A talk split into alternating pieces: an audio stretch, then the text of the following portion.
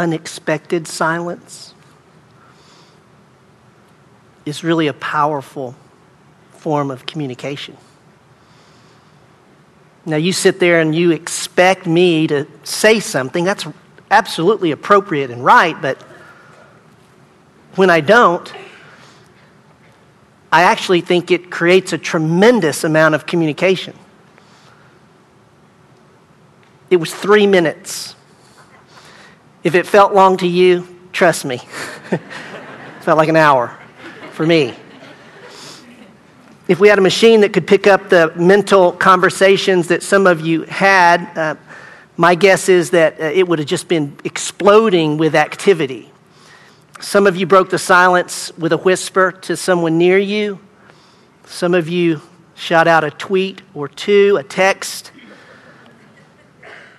Here's what I want us to consider whatever the conversation you had in your mind, whatever's going on, uh, you know, that, that, those words, did it say more about you? Or did it say more about me? Uh, what I'm suggesting is that silence tells us more about ourselves, you know, that, that tells us more about ourselves than it did the one who is not speaking.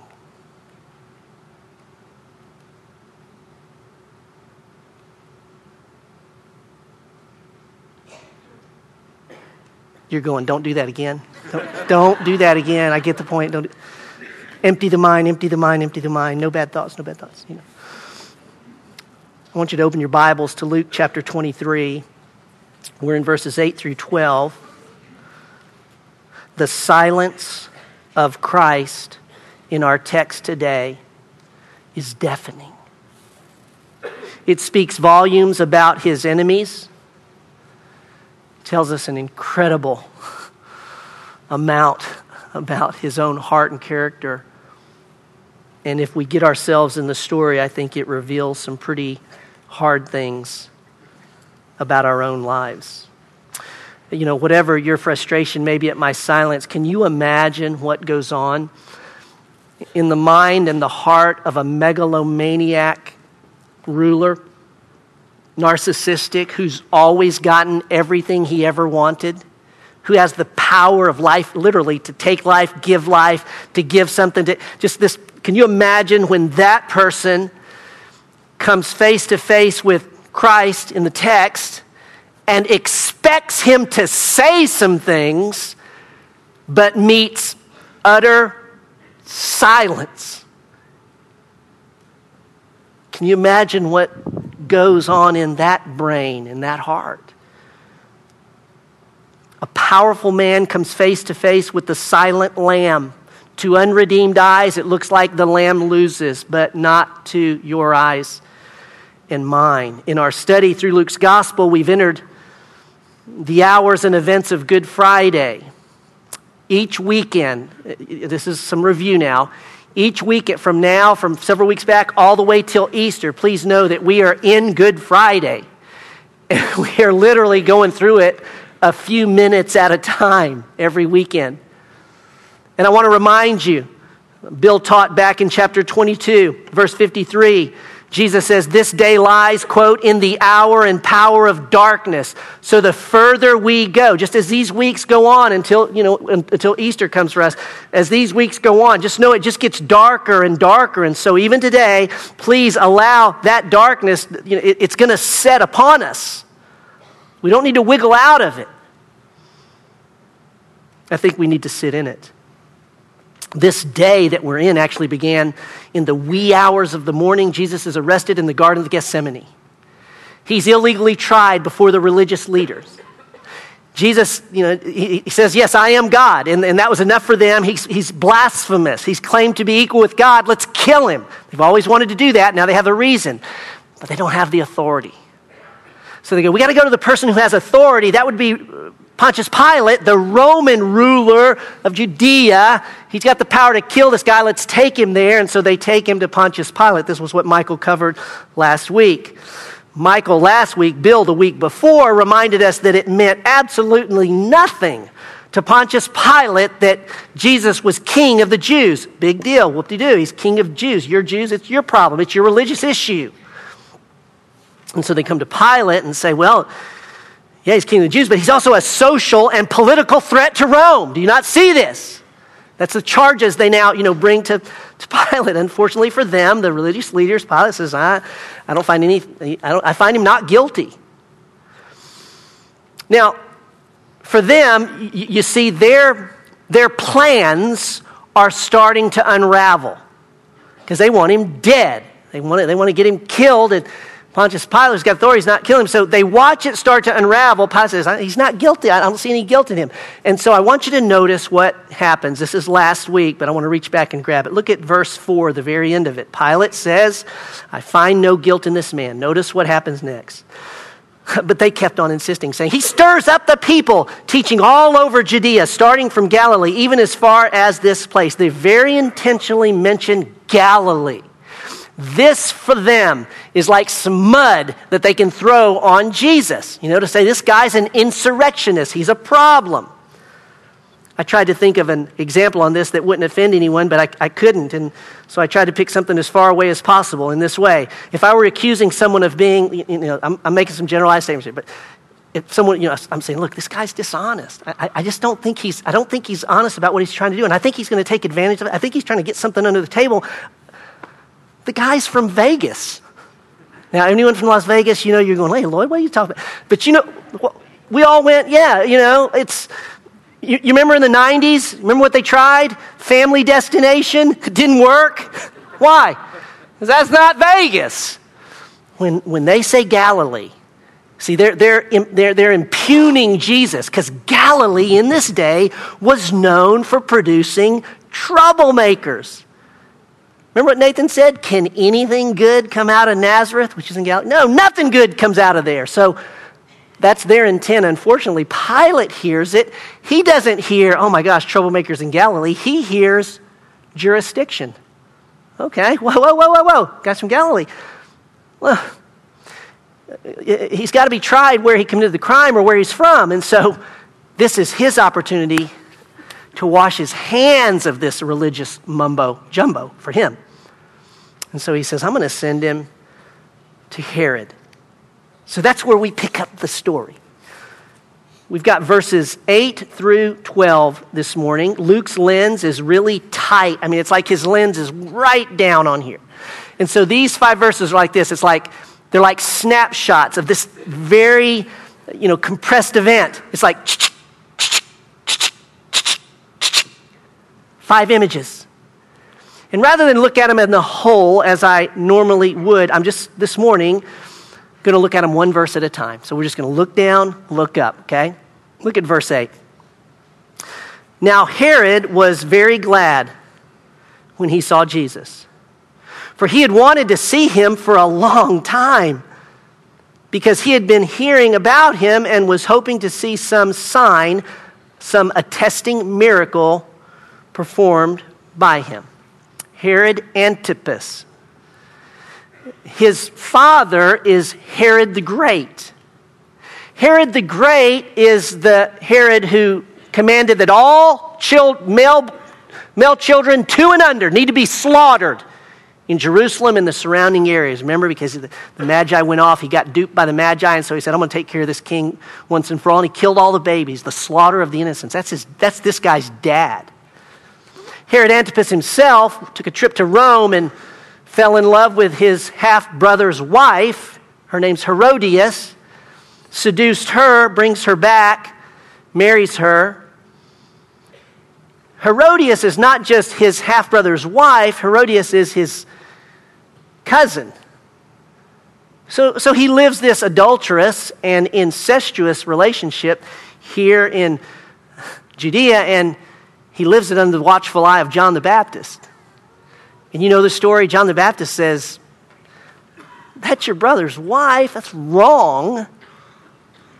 And so it comes as no surprise. Michael reviewed it last week. He has Herod or has John the Baptist's head cut off when Herodias's daughter does a sensual dance for him at a banquet and he promises her anything. She says, I want John the Baptist's head, he cuts it off. We are not talking about a dysfunctional family. We're talking about evil. We're talking about traces, can, can we say, of demonic oppression, if not demonic bondage, if not demonic possession at some I mean we're talking evil. Verse 9 he questioned him at some length, literally with many words. But he, Jesus, answered him nothing. Contrast. Wordy, wordy, wordy, wordy, wordy, wordy, wordy, wordy, wordy.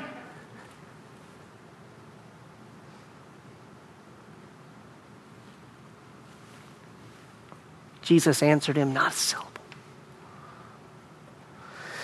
Based on verse 8 and what we know of Herod, can, can we say this that, that his actions, it does not seem that all of these words and all of this questioning was related really to the trial. It, you know, he's, he's curious. I mean, Luke literally says it. He wants to see a miracle. I want to see some stuff. And it seems most probably those questions then were not judicial, if you will, right? Are you the king of the Jews? Give me some proof that you, you know, what's this crime you've committed? No, it's he wants to see something happen. If I can say it this way, he wanted to be entertained. Just hold that thought. Verse 10.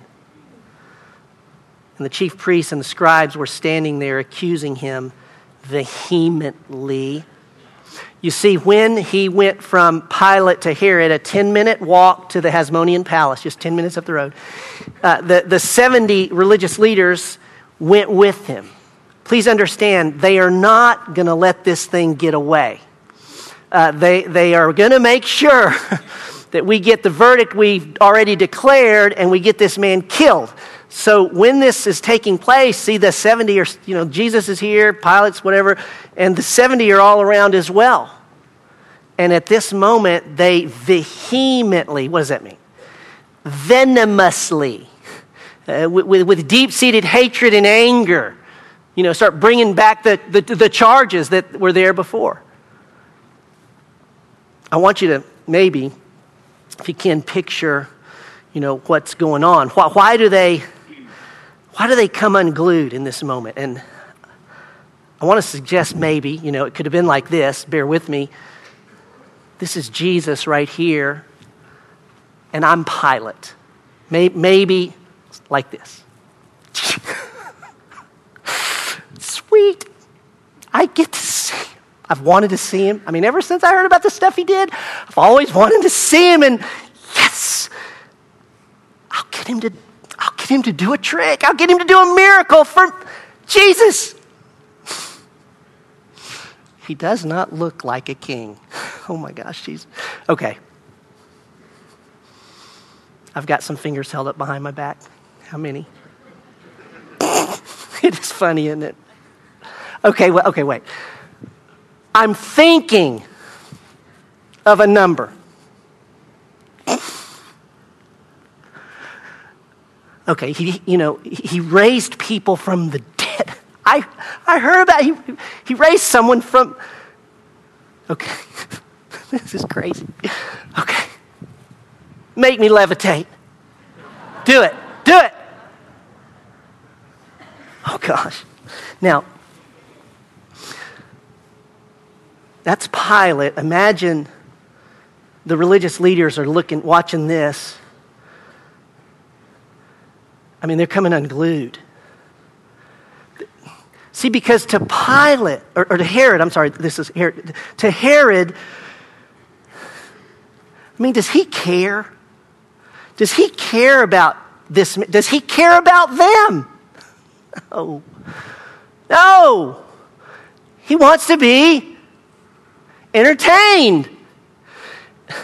But for these leaders, their livelihood is on the line, their power, all that they've known and want to keep. They got to get rid of this man. They got to get him killed. And Bozo over there's wanting tricks, and so they vehemently. Herod, he, he's an insurrectionist. Look, if, if, if you let this go, you're in trouble. You'll lose. At, see, they, they, they bring those charges. I think it's a, could have been a pretty charged atmosphere as it went up and down. Verse 11. And Herod, with his soldiers, after treating him with contempt and mocking him, dressed him in a gorgeous robe and sent him back to Pilate under pressure from the religious leaders. Okay, Herod finally decides, you know, he's not going to do a miracle for me. So they began, I, I, think it's similar to verse 64 of chapter 22. Look back in your Bibles at verse 64 or 22. They blindfolded him and were asking him, saying, Prophesy, who's the one who hit you? They, they treated him, as it says here, with contempt and mocking, yes, I would suggest, and continued to beat him. Herod probably had a servant go and get one of his robes. We don't know what color it was. You know, it could have been white, could have been, we don't know, but it would seem that they're going to get a robe and put on him, it's going to be one of Herod's. Why? Because they want to mock him. Oh, you're royalty? Here, put this on. You know, you don't, you don't look like a king, but you can have one of my robes, and I'll send you back. Verse 12 Now Herod and Pilate became friends with one another that very day. It's just an interesting aside. I'm not sure what all to make of this for before they had been enemies with each other. There's a number of places we can go and maybe say, yeah, this caused them to be enemies. We don't know for sure. What we know for sure is they were enemies. Why? Because Luke said they were. They hate each other. And now that they hate, and though they hate each other, it seems they hate something else worse. And I don't know, but I don't know that it's they hate Jesus. Who, who might they hate? Who might their common hatred be for? When, you read, when we read on, you'll notice, I, you know, they, I don't know that it, they hate Jesus. I think it's the religious leaders. I mean, it's, that's, who woke, that's who woke him up early in the morning. That's who's creating the problem. Well, they become this unholy friendship. There's a lot of energy in the passage, a lot of words spoken, um, question after question that goes unanswered, vehement accusations of the 70 leaders, contempt and mocking by Herod and the soldiers. But when we pay close attention to the passage, even as I, you know, kind of acted it out up here, if it were acted out on the stage, this guy does this, this, you know, I want to suggest that the spotlight, theatrically, so to speak, would have been on and remained on the one person that the whole thing revolves around, and that's Jesus. I think the light would have just been on Jesus. And Jesus, amidst it all, is standing silent.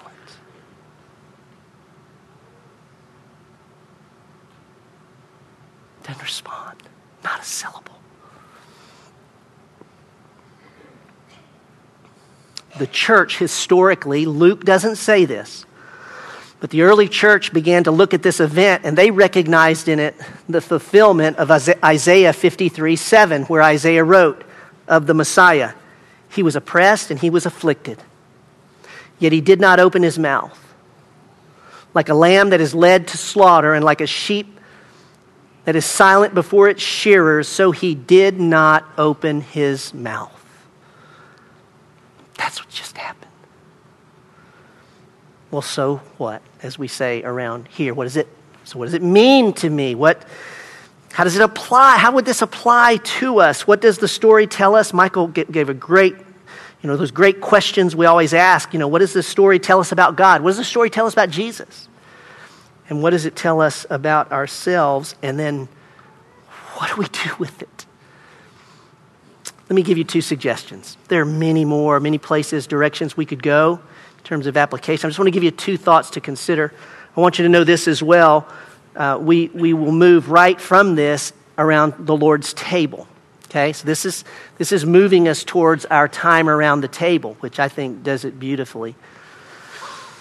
Let me suggest two things to consider what, what you and I may feel toward Herod, toward the religious leaders, is not what Jesus felt. I don't know what you felt. I mean, you know, I'm just, I'm not very good dramatically, but I'm, I'm just trying to say, you know, I think this is what Pilate might have done. And I don't know what you think, you know, but uh, maybe you're going, man, I'm just going to go up there and punch the guy. I want to go up there and punch the Lord. I want to go tackle him. I want to take him down. I want to shut him up. You know, I don't know what you feel that. That's what I would feel. That's what I feel reading it. But what I'm suggesting is that Jesus didn't feel that at all. I, I don't think that Jesus stood in this place silent. You know, like when I was silent a minute ago, you know, my mind's going 90 to nothing or whatever. I, I don't know that Jesus stood in this place going, I am going to so torch you when my day comes. You are, go ahead, go ahead, do it, but you are, ooh, you know, that's, that's us. Well, Lloyd, how do you know Jesus wasn't thinking that? Well, let's go here first of all. 1 John 4 8 says, The one who does not love does not know God, for God is love. At his essence, Jesus is God and he's love. Let's do this. Turn your eyes over to the in the passage and go over to verse 34. When Jesus is on the cross, notice what he says. But Jesus was saying, Father, forgive them, for they do not know what they are doing. That's on the cross.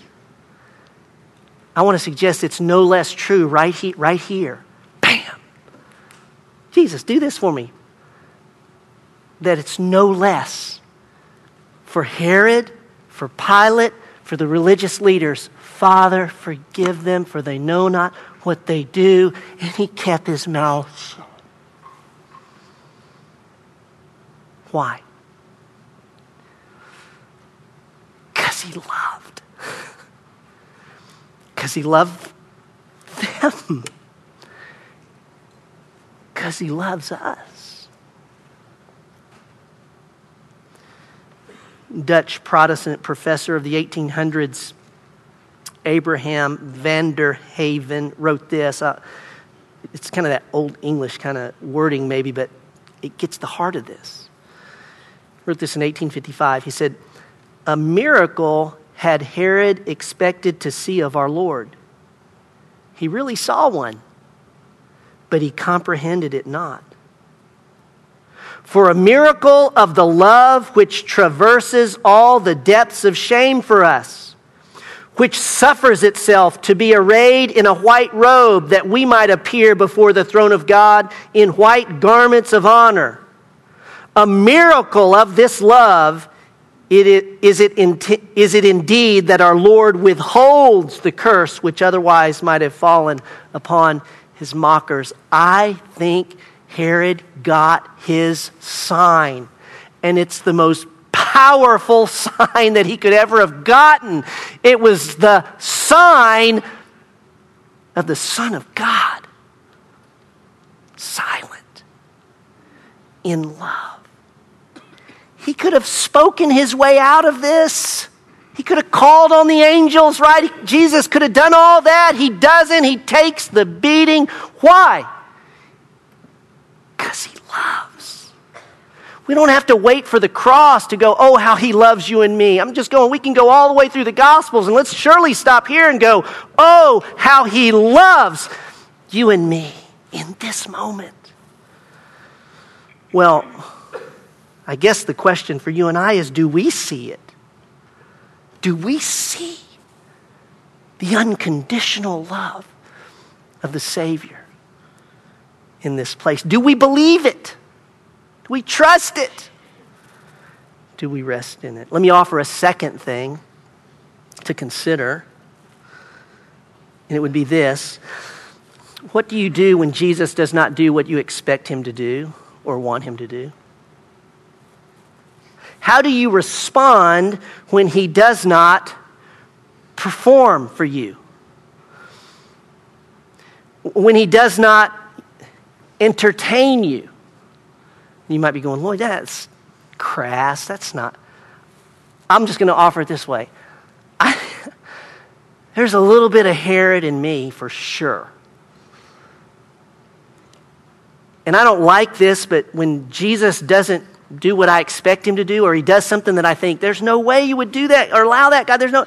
And my response, I'm going to tell you something. My response is, is really not always good. And at some level, I'm simply suggesting maybe, maybe there was something in me that, that wanted him to entertain me because I want him to do something for me.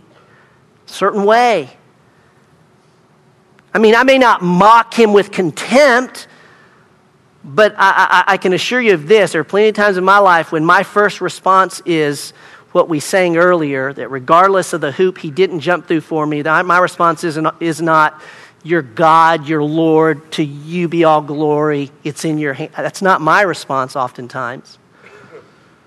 There's only one right response from any human being that stands before God. And I think if those who met God face to face from Genesis all the way to Revelation are any indication, I mean, the only response, regardless of what God does, is utter and abject prostration to a holy and mighty King of kings and Lord of lords. The only biblical response of, a, of humanity before God's unhindered worship. That's what it will be. But that's not always my response. So I'm just asking the question. I'm just saying, would you consider that maybe you walked in here today with a hoop? Maybe. Or maybe one's sitting at your feet right now and you know you want to reach down and pick it up and go, I just need you to jump through it for me, Jesus. I don't know. I know that we're bent, can be bent. We're really good and prone at developing certain hoops that we subtly and over time begin to insist that he jump through. And so maybe today, an application could be I'm not going to pick it up. I'm, in fact, I'm going to go home and I'm going to throw them all away. I'm going to cut them up. No hoop Jesus needs to jump through for me. Jesus' silence is palpable. Silence. It screams of love and grace and kindness and forgiveness. And it shouts to us that Jesus didn't come to entertain. He didn't, you know, because again, he didn't come to perform for anyone. He came to die in our place. That's why he came to sacrifice himself to absorb the wrath of God we deserve, to be buried and raised again, and then clothe us when we trust Him in His righteousness. And He did it. So, if He never does anything else, is He not worthy of our unhindered praise? Adoration and exaltation. I suggest that He is. We've worshiped in song, we've worshiped in prayer and our giving. We have put ourselves under the Word, under His Word revealed. And now we're going to gather at the table and partake of the Lord's table. I'd like the ushers, if they would, to begin passing the bread and the cup. I'm going to ask you to hold that. Hold the bread and the cup, and we'll take it together. It's a wonderful picture to, to go from the Word to the table. We're under the Word. We're around the table now with each other. And we're doing something that Jesus Christ commanded us to do. We take this bread, which is symbolic of his body and we take this cup of, of grape juice and symbolic of his blood and we, we ingest it, if I can say it that way. We, we take it in. And it's a great reminder that what we are seeking to do, even as we study this, you understand that we, we, we're, at, we're, we're taking this in, His Word. And symbolically in this, we're reminded of His body broken and His blood shed, and we we take it in. Know, we, we go, we believe this. If, if you've placed your faith in Christ and you're, you're get visiting, please, we invite you to the table with us. If you have not, um, then I, I, would simply say to you, I, I hope you, as you watch us partake in this, I'd want you to know it's something that our Lord and Savior Jesus Christ commanded those who follow him to do and to do regularly. And we do take it very seriously. It really does mean something. Uh, in it, as he said, we actually proclaim, and so I, I hope if you don't know Christ, you'd see us proclaim that we believe Jesus was a real man who walked this planet and was sinless and chose to give his life on our behalf and shed his blood to cleanse us from all unrighteousness. And we're proclaiming that as we take this.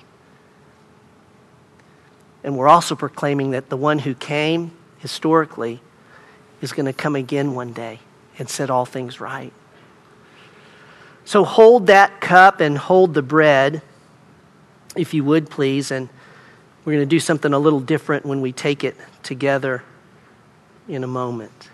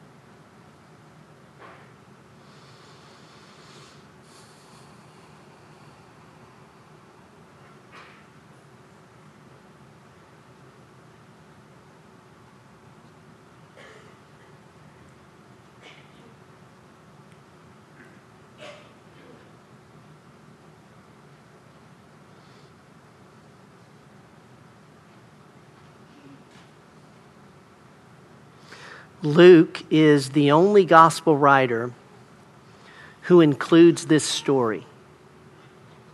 So these five, these five snapshots we've looked at, these five verses, he's the only gospel writer that includes Jesus before Herod.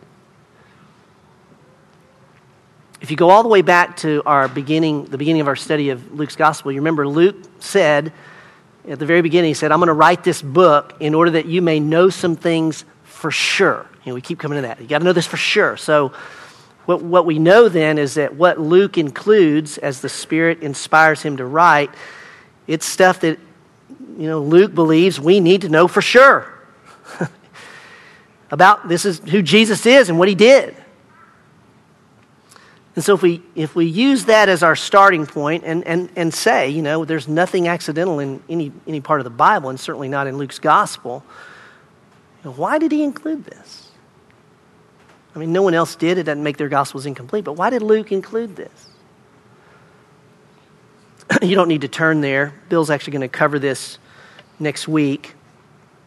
But at the end of verse 14 in this very chapter, Jesus is back with Pilate. That's where we'll be next week. And Pilate says this I have found no guilt in this man. So, so here we go again. You know, before Pilate said not guilty, and then he gets sent to Herod. Now he's back with Pilate, and Pilate says, I have found no guilt in this man regarding the charges that you make. And then in verse 15 of this very chapter, he, go, he goes on, he says, No, nor has Herod, for he sent him back to me. What do we need to know for sure, Luke? Why this picture? Why this story with Herod? Well, could it be this? Deuteronomy 17:6 says on the evidence of two witnesses or three witnesses he who is to die shall be put to death. He shall not be put to death on the evidence of one witness. Jesus fulfills every minute detail of the law. Jesus is not going to take a shortcut. It's not going to bypass anything.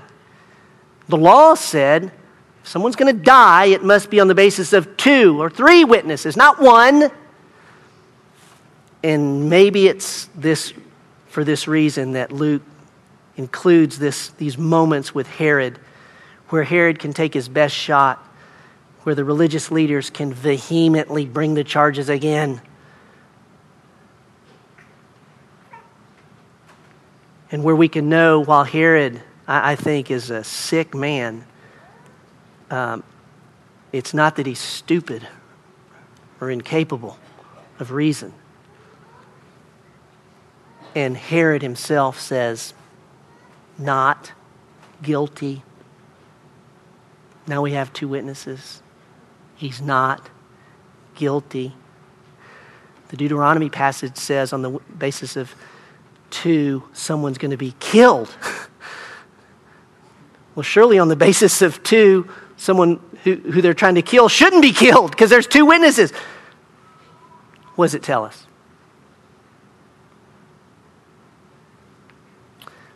That the cup you hold, symbolic of the blood of Jesus, is innocent blood. You can know that for sure. So that when we go ahead and Jesus is on the cross, we can know for sure he can't be dying for himself because he doesn't deserve death. The laws of the universe aren't suddenly suspended and no, we're going to kill an, you know, God's going to kill an, no. Sin deserves death. Jesus is killed. But two witnesses said he's innocent. I know. Well, that means he died for someone else, which is exactly what the gospel says that he died for you. He died for me. We can know that for sure. Even as we celebrate and partake of this Lord's table.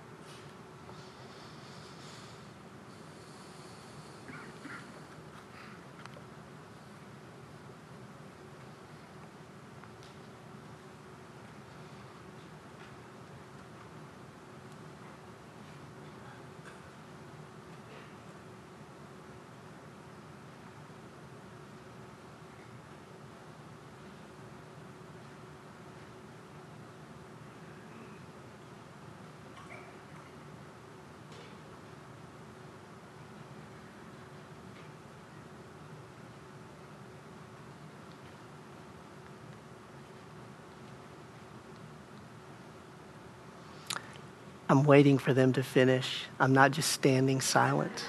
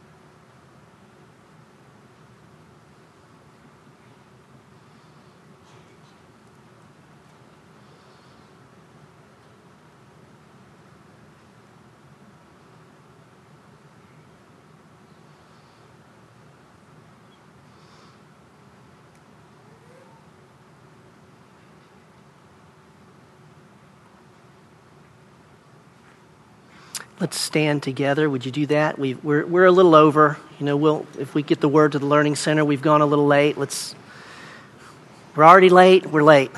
we'll finish this how we want to want to do this. I'd like you to do something before you take the bread and the cup. I want you to turn to someone near you and simply say, Christ remains silent for me. Would you do that?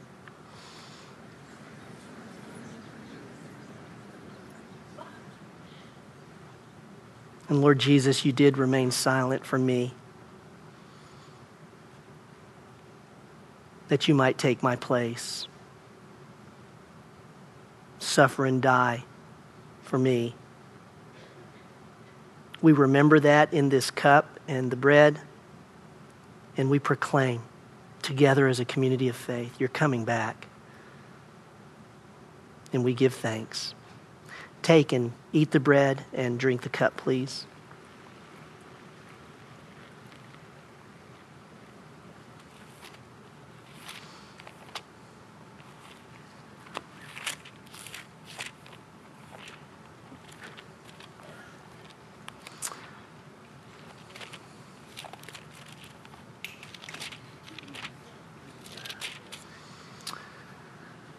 He was despised and forsaken of men, a man of sorrows and acquainted with grief, and like one from whom men hid their face, hide their face. He was despised, and we did not esteem him. Surely our griefs he himself bore, and our sorrows he carried, yet we ourselves esteemed him stricken, smitten of God, and afflicted.